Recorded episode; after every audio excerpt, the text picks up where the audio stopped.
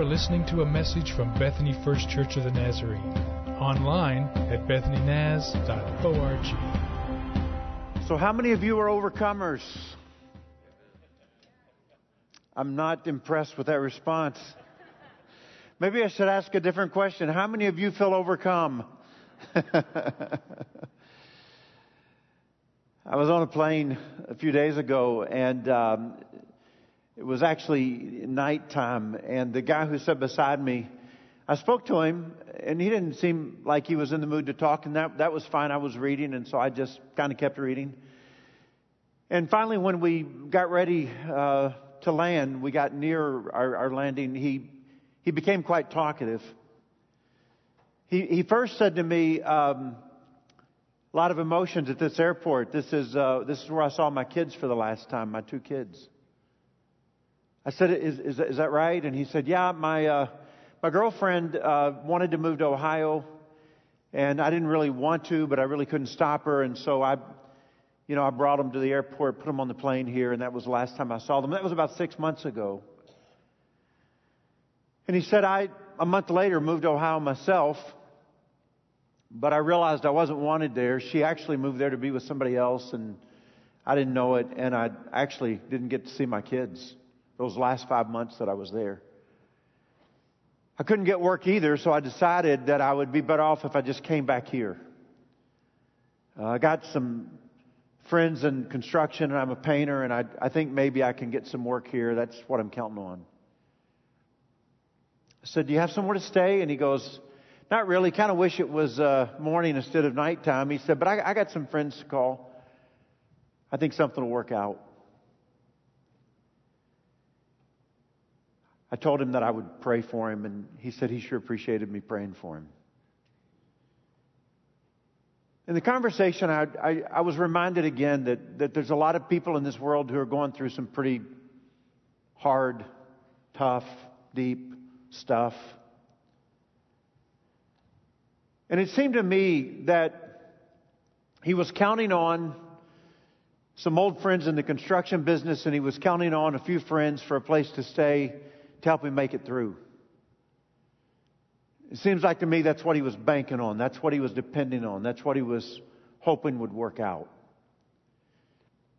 And so while maybe his story is a bit different from your story and my story, in some ways, in other ways, they're similar because I believe that all of us are counting on something or someone to help us make it through in life. And so you might say, Rick, what, what, what do you mean when you say that we're counting on something or someone to help us make it through in life? Well, I made a list. I thought this might be helpful. I think, I think there's people that I meet who just say, you know, it's about hard work. You know, for Rick, me, Rick, it's just a matter of saying, uh, when I get in a pinch, when I get in a bind, when I get in a tight spot, I've got a good, strong work ethic. I've always had a good, strong work ethic. I just think nobody else is going to get me out of this mess. I got to work my way out of it myself. I think you just put your head down and you go at it and you get yourself through it. I, I think other people would say, well, for me, it's been my intellect. Um, I'm, I'm a good thinker. And, and, and when I get myself in a tough place, I just say to myself, you know what? I've got to figure it out. It, it may take me some time, but eventually I'm going to get it figured out. And so that's what I kind of count on. That's what I depend on. And, uh, and usually I do a pretty good job with it. I wonder how many people in the room would say, that, that's not me. When, when I get in a tight spot, I just depend on my good looks. How many of you would say that? That's, that's what I'm counting on. I just, I'm good looking enough that I can just kind of woo people and they just kind of gather around me and I just kind of let them bail me out, you know. Anybody in the room saying, I don't know about anybody else, but I know what I'm counting on to get me through. I'm counting on the government. It's either the Democrats or the Republicans that's going to bail me out. Did you not get your stimulus check this week? And, and how many of you are saying, you know, maybe I appreciate the stimulus check, but it's going to take more than a $600 check to break, to fix what is broken in this nation of ours. I'm not counting on the government to get me through. I, I do think there are other temptations. I think money is a temptation. You know, I think that we sometimes find ourselves just kind of counting on the old greenback. You know, I've, I've made enough money, I've saved enough money, Pastor. Uh, when I find myself in a bind, I've realized that money goes a long way. Anybody counting on friends? Any, anybody saying, you know what, I just, for, for me, I just kind of turn to friends, and as grateful as I am for friends and as thankful as I am for friends, I'm just going to confess to you today that there are times I find myself in situations where my friends aren't able to pull me through. You know. Say, Rick, what are you, what are you trying to say to us here? I, I, I just think that when, when we find ourselves counting on things like money, I think what often happens to us is that we, we, we gain this false independence. Um, we begin to think that I can just kind of get my way through on my own, you know. Do you remember the prayer that uh, we find in Proverbs 30? It says, God, give me neither poverty nor riches. You like that prayer? You want to pray that prayer with me right now? Lord, don't make me poor, but whatever you do, please don't make me rich. And he says, The reason I don't want you to let me become poor is because I might steal and dishonor your name. But if you give me too much, I may become haughty and depend on myself. Here's, here's what I'm trying to say today, okay? All of us, all of us. There are no exceptions in this room. There's no exceptions with anyone watching online. All of us place our trust in something or someone to help get us through in life. Now you might you might say, okay, I'm, I see the statement that you put on the screen. I, I don't particularly like that. It doesn't matter if you don't like it, it's still true. No matter who you are, no matter your circumstance, this is universally true. We are all placing our trust in something or someone to help us get through in life. And so, whether it's a hard work ethic, or whether it's intellect, or whether it's government, or whether it's friends, or whether it's money, we're all trusting in someone or something. See, I, I, I, believe that I'm looking into the eyes of a handful of people, or a lot of people who would say, "Hey, Rick, I'm not trusting in my money. I'm not trusting in my, you know, intellect. I'm sure not trusting in my good looks.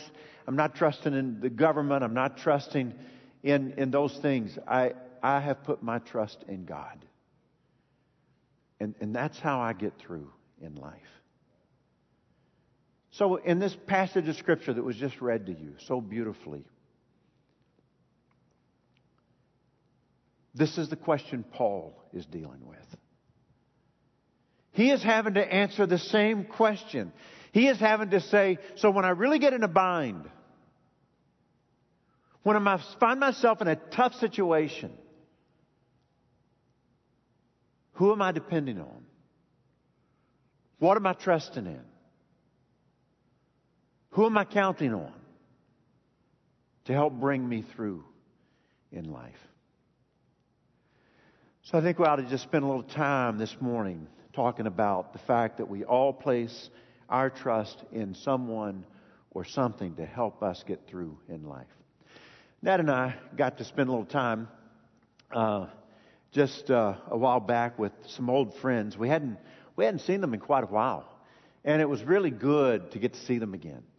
Uh, we got to spend some time and we got to talk. And in the conversation, I remembered a daughter that uh, that they had that was a teenager in the days that that we knew them, and uh, she had made some poor decisions, and and they had spent a lot of energy trying to help her and trying to lead her and guide her, but it seemed like nothing, nothing was really, really working. And so I just said in the midst of the conversation, hey, I just wanted to ask how she's, how she's doing. Haven't heard much for a while, and their faces kind of dropped down to the table and their heads began to shake. And he said to me, he said, you know, I, I felt that by now she would have been making better choices. I, I, over the years, kind of believed that, that, that eventually she would kind of come through a lot of a lot of that struggle that she had lived with, but doesn't seem to be the case. And then he said something that really that really hurt. He said he said, I just I just can't imagine at this point a good ending to her story. And as we talk more, he kind of got into this place of For a long time we tried to fix it. For a long time we tried to bail her out. For a long time we tried to, to buy her way, you know, into a better life. For a long time we tried coaching and we prayed and we, we did everything we knew to do. He says at this point, you know, I'm, I'm just tired. And I don't have any more energy to spend. And I've also come to the point of believing that I can't fix it anyway. Now that's his story. Let me tell you another story. I mentioned it last week. It's a story of the Apostle Paul planting a church in a city called Corinth. And then he leaves Corinth after a year and a half there. When he's been gone for a while, he learns that they're not doing well in Corinth. There's some real division in the church. So he writes the letter called First Corinthians to try to fix what's broken over in Corinth. It wasn't well received. He said, Well, I, I, just need to go. If I just go and get in front of them, I think I can talk them through this and we can work this out. He went, but it wasn't a good visit. He later refers to it as a painful visit. It didn't go so well. And afterwards, a few of them began to apologize and they say, We want to reconcile with you, Paul. We, we struggled with the fact that you have had some physical suffering in your life. We struggle with the fact that you've gone through a lot of persecution. We struggle with the fact that you're poor. We struggle with the fact that you're not a very eloquent speaker. We've kind of wanted maybe a, a better, shinier leader to lead us, but, but we're sorry and we want to make up. And so he writes Second Corinthians kind of trying to uh, reconcile and then to call those who haven't yet apologized to come around as well. Let's all get back together here. That's what the book is about. His opponent saw his suffering as, his persecution as weak. Maybe even it should disqualify him from ministry. And how does Paul respond? He doesn't back away. Because in the mind of Paul, Jesus suffered and then he died on the cross and then he was raised from the dead. And he said, I'm pretty sure that's how it's going to work for the rest of us. I think suffering is going to be a part of following Jesus. I think there's going to be a cross and I think one day we're going to experience resurrection. And so instead of Paul backing off and saying, oh no, I'm not, I'm not suffering that much, he actually calls attention to it by saying, you remember what happened to me in Asia? Let, let, let, me show you the verse again. You heard it a minute ago, but he said, it was so bad, we didn't think we were going to make it. We felt like we had been sentenced to death row. That it was all but over for us. Now, now do you remember what happened in Asia? Do you remember that story? You remember how bad it got? You remember how he almost lost his life? And you may be saying, actually, Rick, I don't remember that story. Why don't you, why don't you tell us what happened in Asia? I, I, I can't. What do you mean you can't? I mean, I, I can't tell you the story. Well, why can't you tell us the story? Because I don't know the story. Nobody knows the story. And anybody who tells you they know the story is speculating. Because in all of Scripture, it's never really explained. All we know is that it got really bad for Paul in Asia Minor. In fact, it got so bad that he didn't think he was going to make it through. That's his story. You've heard my friend's story, and you've heard Paul's story. So let's take a minute to think about your story.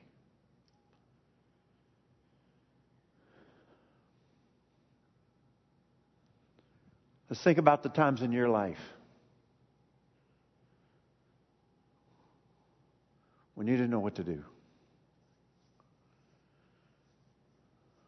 When you became so tired and so weary, and you came to a place that you said, I, I just can't fix it. I don't, I don't know what to do. You say, Rick, why, why is it important for you to talk to us today about the fact that we all place our trust in someone or something to help us make it through in life? Here's why it's important. The same reason it was for Paul, because life can become so difficult that we begin to wonder how we are ever going to make it through. And in those times, you know what we do? We turn to somebody or we turn to something to help us. Life can just get so tough that we just begin to wonder are we going to make it? It's a, it's a person that you love that you can't fix. It's a financial situation that you can't overcome. It's a sickness that won't go away. It's a marriage that's broken and you don't know how to mend it. It's anxiety that you can't seem to calm. And that's where you find yourself living.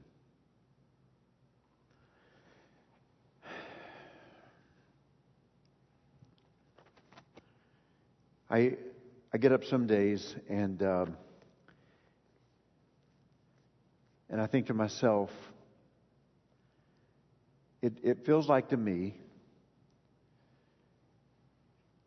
that the world that I used to know is gone.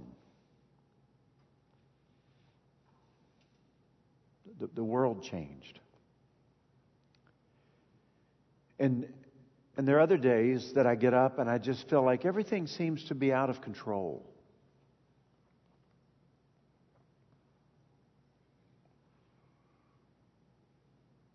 And I find myself just kind of wondering some days,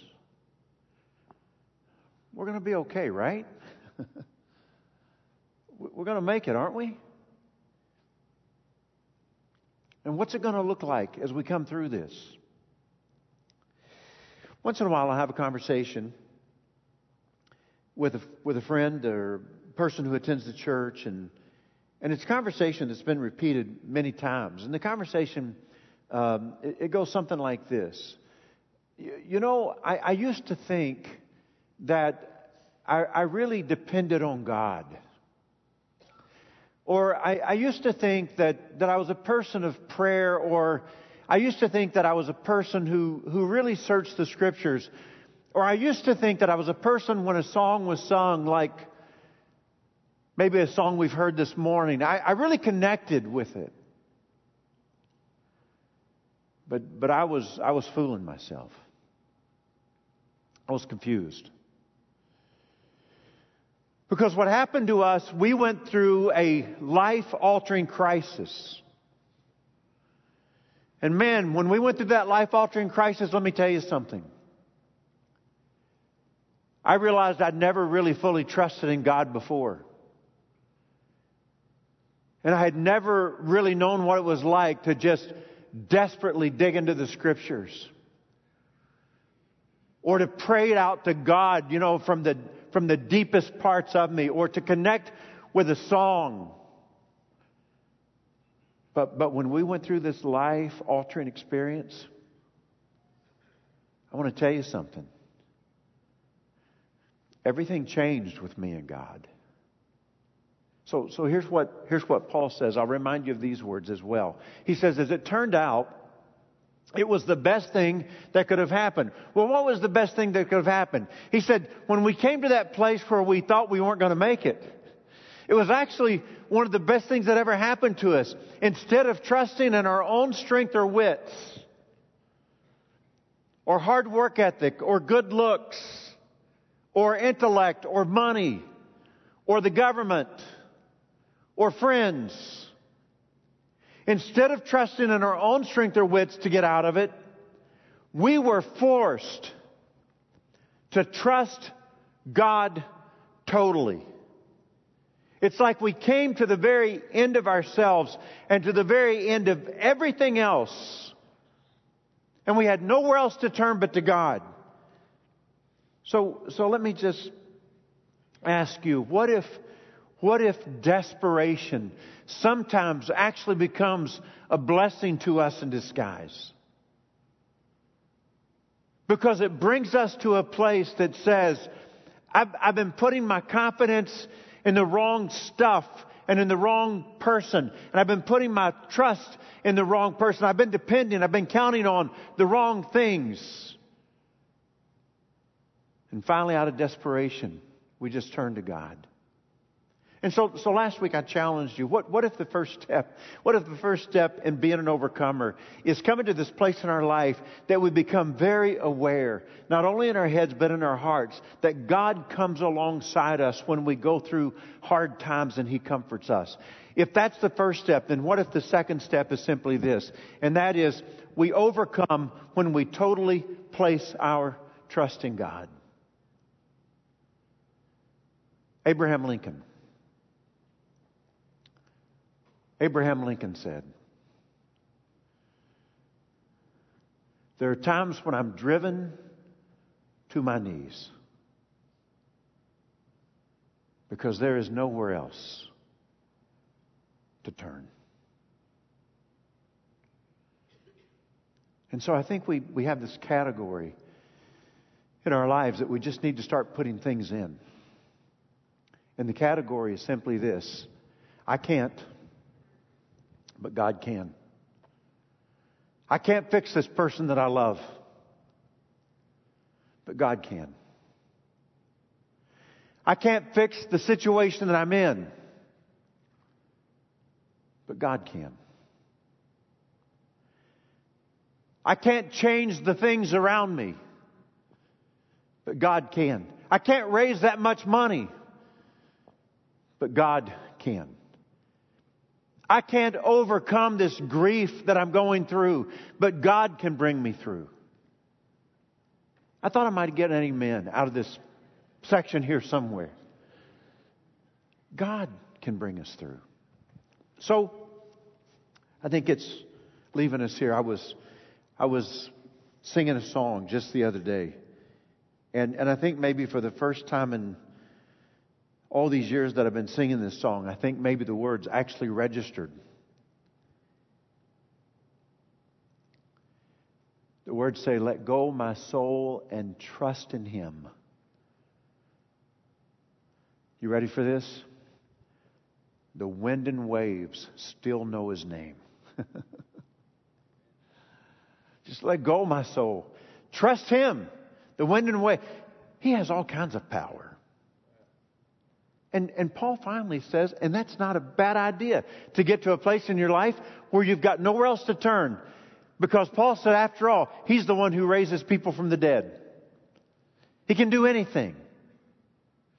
He can work in your situation, in your life. I, I, I love what he, what he does. And, and I think that maybe Paul wasn't, wasn't, wasn't necessarily trying to show his cards. I, I don't think if he really realized when he wrote these words, what he was really saying to us about himself. I think he was really trying to say what he said. He was saying to those people in Corinth, hey, you've had a share in my deliverance because you prayed for me. But you know what he was really saying? He was really saying, I believe in the power of prayer. He was really saying, I believe when we pray, God hears us. And when he said, I, I'm thankful that you had a part in this because you prayed for me and that was part of my deliverance. God heard your prayers. He was saying, I depend on God. Because I believe that prayer makes a difference. I believe in the power of prayer. And so if you say to me, Rick, how do I get to this place where I begin to totally trust in God? I think the first step maybe you take is by praying about it. And so I know that we're in this very, very unique season. I understand that. And we've been really careful about saying come to the altar, but uh, Michaela's going to come out and she's going to sing a song. And I love the song. I've come to just love the song. And it may be that during the song somewhere you want to come and pray. It's not one of those days where I could say, just come and gather around those who have come to pray. In fact, I, it, it's one of those things where I'd say, I, I don't think we should do that today. If you come as a family, that's okay. Or if you come and pray with a family member, that's okay. But otherwise, I think we would just try to respect people's distance. Here's what Paul says at the very end. And he did it. we prayed and God did it. What did he do? He rescued us from certain doom. And you know what else Paul says? He will do it again rescuing us as many times as we need rescuing. Because that's the God that we serve, and that's what He does. So open your heart in these next few moments. As Michaela reminds us that we serve a God who rescues us. And if at some point during her song, you're living with a situation where you're saying, I can't, but I know God can. And you want to come and put that on the altar, I invite you to do that. You have been listening to a message from Bethany First Church of the Nazarene. Visit us online at bethanynaz.org.